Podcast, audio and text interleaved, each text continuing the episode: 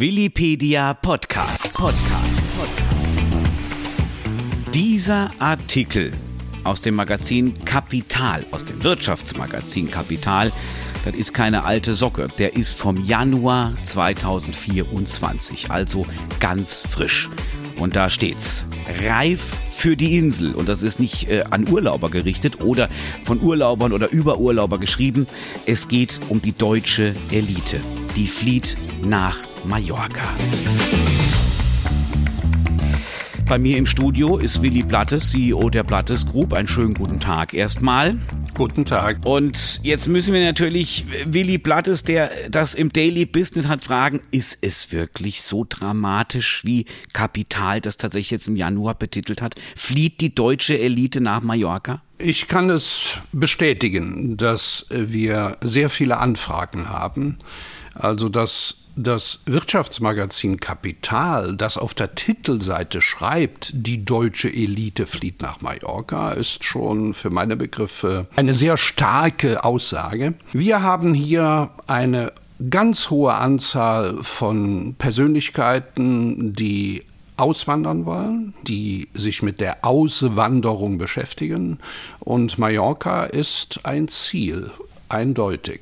Wobei man unterscheiden muss, Mallorca ist nicht das Ziel, um hier Firmen aufzubauen, sondern Mallorca ist äh, für diese etwas stärker individualisierten Persönlichkeiten, Klammer auf, in der Ausdrucksweise vom Kapital, die Elite, Klammer zu. Diese Menschen unterscheiden zwischen dem betrieblichen Bereich und dem privaten Bereich. Also der Umzug dann nach Mallorca oder die Gedanken über einen Umzug nach Mallorca hängen sehr stark mit persönlichen Präferenzen zusammen. Jetzt äh, seid ihr natürlich mit der Blattes Group, äh, korrigiere mich, mehr als 23 Jahre im Geschäft hier auf unserer schönsten Insel der Welt. Ist es tatsächlich zahlenmäßig so, dass du merkst, so extrem war der Zuzug und der Wille nach Mallorca zu gehen noch nie? Also seit Corona und seit dem Ukraine-Krieg haben wir eine signifikante Erhöhung von Anfragen und ich weiß nicht genau, wo es dran liegt. Ich kann einfach nur sagen, dass äh, ein Teil, ein weiterer Teil neben Krieg und Corona sehr stark das Thema Unzufriedenheit mit der deutschen Politik ist. Da können wir jetzt stundenlang drüber reden, aber unisono äh, hört man, man empfindet den deutschen Staat nicht mehr als Dienstleister. Stattdessen wird man als Deutscher, als Untertan gesehen, der für die Umbaupläne der Regierung tributpflichtig ist ist. Also die inhaltliche Dürftigkeit der Politik ist anscheinend nicht mehr zu übertreffen. Und das ist ein Thema, man findet keine Zukunftsfähigkeit mehr in der deutschen Politik und will einfach nur weg. Das bestätigt ja auch der Arbeitgeberpräsident, der da aktuell gesagt hat, Note 6 ungenügend für die Regierung. Jetzt machen wir natürlich Werbung für Mallorca auch realistisch. Ist es hier denn besser? Ich glaube, das sind persönliche Präferenzen, die da eine Rolle spielen. Ich kann einfach nur aus der Vielzahl von Gesprächen berichten, was die Leute bewegt. Ich bezeichne das ja häufig als emotionale Rendite. Was, was versteht man darunter? Oder was verstehe ich darunter? Das ist, man will einen tollen Freundeskreis haben in einer tollen Umgebung. Das heißt nicht, dass diese emotionale Rendite mit einem dicken Ferrari oder irgendetwas verbunden ist, sondern wirklich wirklich Lebensqualität. Und zu dieser Lebensqualität gehört auch ganz stark das Wohlbefinden der Familie und natürlich das Schulsystem. Und da scheint es in Deutschland äh, doch einen immensen Nachholbedarf zu geben. Wir haben hier auf Mallorca tolle internationale Schulen und wir müssen uns ja über eins im Klaren sein. Ich benutze mal wieder den Begriff vom Kapital. Die Eliten, die erziehen ihre Kinder ja nicht als Deutsche oder als Spanier, sondern die erziehen ihre Kinder als Weltbürger. Und einer der besten internationalen Schulen hier auf der Insel, da haben wir nicht nur Spanisch, Englisch, sondern auch Mandarin wird gelehrt. Und die Kinder, die hier zur Schule gehen, kriegen im Endeffekt eine internationale Ausbildung ohne Rassismusprobleme. Also die Schule, wo auch meine fünf Kinder alle zur Schule gegangen sind, da gibt es aktuell 43 Nationalitäten und keinen Rassismus. Und unsere Kinder sind ja heute aus dem schulpflichtigen Alter raus. Und wenn ich dann in WhatsApp sehe, wo die überall ihre Kontakte haben in Südamerika, in China, in Indien, in Amerika, also ehrlich gesagt, das sind Weltbürger. Also das ist für mich persönliche Präferenzen. Ja, das hängt nicht nur mit der Insel zusammen, sondern das, was, was ihr angeboten wird. Denn man will ja das Beste für die Kinder. Jetzt ist es aber natürlich so, äh, Mallorca ankommen, das ist ja nicht gleich, ich lege mich unter eine Palme und fühle mich wohl. Da sind natürlich auch gewisse Prozesse mit verbunden. Wenn ich diesen Entschluss wirklich tatsächlich fasse, auch hier sind natürlich viele Dinge zu bedenken. Und da bist du natürlich und die ganze Blattes Group natürlich das Fachteam schlechthin für das Anlanden des, wie du gerne sagst, Onboarding auf Mallorca.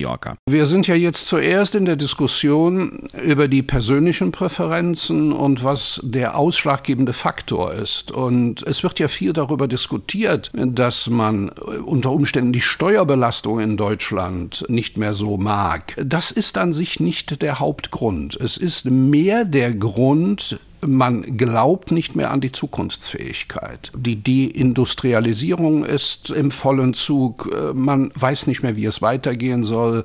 Die Unternehmer, insbesondere der Mittelstand, investiert nicht mehr in Deutschland. Er investiert im Ausland. Das sind alles dramatische Ereignisse, die wir haben.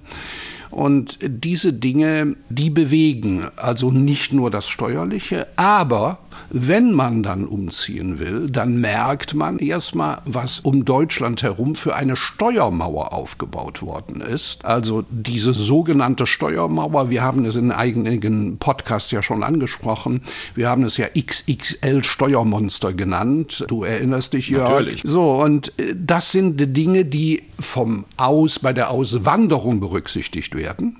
Und dann haben wir den Onboardingsprozess. So, und das ist einmal, dass man kulturell, menschlich hier ankommt mit allem drum und dran, dass man die Ärzte aussucht etc. Und dann natürlich auch die steuerliche Belastungen. Und da haben wir gegenüber Deutschland an sich keine großen Unterschiede, bis auf die Vermögensteuer. So, wir haben hier eine Vermögensteuer und es gilt natürlich da entsprechende Strukturen zu gestalten, aufzubauen. Und die meisten Leute, die sich damit beschäftigen, die haben keine festen Strukturgedanken, sondern die suchen. Und dann sind wir da häufig im Gespräch. Und jetzt gibt es eine Art der Struktur, die man sich auch zur Absicherung, ich sage noch nicht mal der Familie, zur Absicherung von ganzen Generationen bis in die Unendlichkeit hinein, äh, eine solche Struktur heißt Stiftung. Wenn ich ganz ehrlich bin, mein lieber Willi, ich hätte vorher Thema Stiftung, ah ja, das kommt mal im Fernsehen, kann man spenden und das ist die Stiftung hier und da. Nein, es ist ein Generationenfamilienmodell. Erklär mir das nochmal bitte oder erklär uns das. Lass da nochmal in den Helikopter gehen. Also in den europäischen äh, Ländern haben wir sehr häufig eine sogenannte Wegzugsteuer. Das heißt, wenn man in einem Land etwas schafft, eine, in Deutschland eine GmbH, baut die auf und nachher ist die GmbH GmbH, ich sage jetzt mal einen hohen Betrag, 100 Millionen wert. Und wenn man jetzt wegzieht, dann hat man eine Wegzugssteuer zu zahlen. Und wenn du jetzt nach Spanien kommst und hier auch wieder das Gleiche machen würdest, dann hättest du auch, wenn du aus Spanien weggehen würdest, wieder eine Wegzugssteuer. Die zwar erst nach zehn Jahren, aber sie fällt irgendwann an oder könnte irgendwann anfahren. Und die Stiftung ist ein Instrument, was dazu führt, dass man die Wegzugssteuer nicht mehr anfällt, sondern dass dort, wo die Stiftung als Holdingstruktur oder als Gebilde, als unternehmerisches Gebilde ist, dass das immer bestehen bleibt.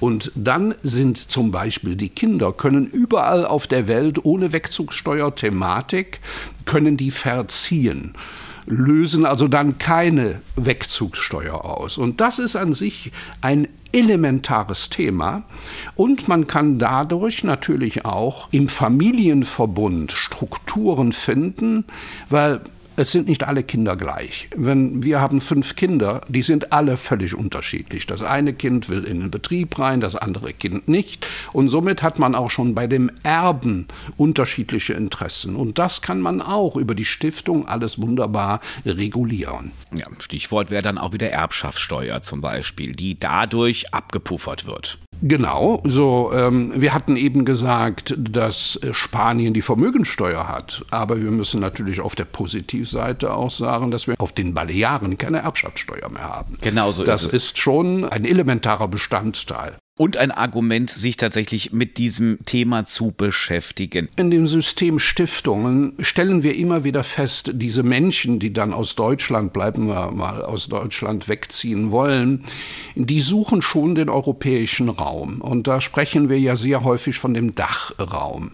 Also Deutschland, äh, Österreich, Schweiz, so. Und wir nehmen immer auch Liechtenstein mit dazu. Wir nennen das hier im Haus, nennen wir Dachli. Und und dann haben wir am 15. März eine Veranstaltung, dass wir wirklich die Navy Seals des jeweiligen Steuerrechts Klammer auf, Spezialisten im Stiftungsrecht, die zu Besuch haben. Also wir haben aus Deutschland einen Professor von FGS, dann Leitner Leitner aus Österreich, aus der Schweiz haben wir Professor Andrea Opel, Ordinaria für Steuerrecht an der Uni Luzern und wir haben einen Spezialisten, den Spezialisten aus Liechtenstein, der das gesamte Liechtensteiner Stiftungsrecht mit aufgebaut hat. Also da ist hohe Qualität angesagt gesagt und ich glaube, das ist auch notwendig, denn es bedarf kompromissloser Qualität, wenn man so etwas, wie du auch eben gesagt hast, langfristig oder auf Dauer aufbaut, dann sollte man und darf an sich auch keine Fehler machen. Sie können sich gerne äh, in einen der letzten Podcast-Folgen auch mal gleich reinklicken, wo auch selbst ein Stiftherr äh, Thomas Mayer, der übrigens am 15. März auch anwesend sein wird, da aus dem Nähkästchen plaudert, wie er das gemacht hat und wie erfolgreich dieses Thema Stiftungen ist. Und wir müssen an dieser Stelle auch nochmal festhalten, äh, dieses Modell Stiftung, da muss man jetzt nicht einen multimilliardengroßen äh, Konzern haben, um das anleiern zu können. Das ist also auch für den Mittelständler zum Beispiel eine, eine perfekte Lösung. Korrekt, korrekt. Aber es muss so, solide aufgesetzt werden.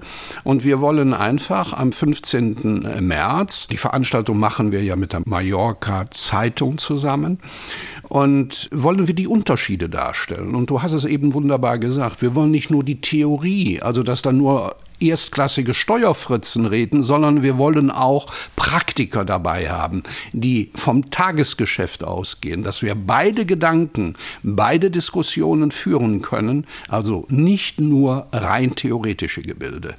Und wir haben dann noch fast zwei Stunden Zeit, um Networking zu machen und mit den Leuten auch zu diskutieren. Ich glaube, das ist uns ein sehr wichtiges Anliegen, das nach vorne zu treiben auf diese Art und Weise. Und genau dieses Networking wird äh, in diesem Rahmen sehr, sehr wichtig und sehr zielführend für Sie sein. Das schon mal das Versprechen. Moderiert übrigens von Sabine Christiansen. Die kitzelt aus allen äh, Podiumsteilnehmern und Diskussionsteilnehmern sowieso noch das äh, letzte Quäntchen Information raus auf ihre charmante Art und Weise. Also wir sind da auch, was das angeht, gut aufgehoben. Ja, und wir dürfen nicht vergessen, es gibt dann so circa ab 17 Uhr, 17.30 Uhr die Currywurst. Natürlich, das darf nicht fehlen.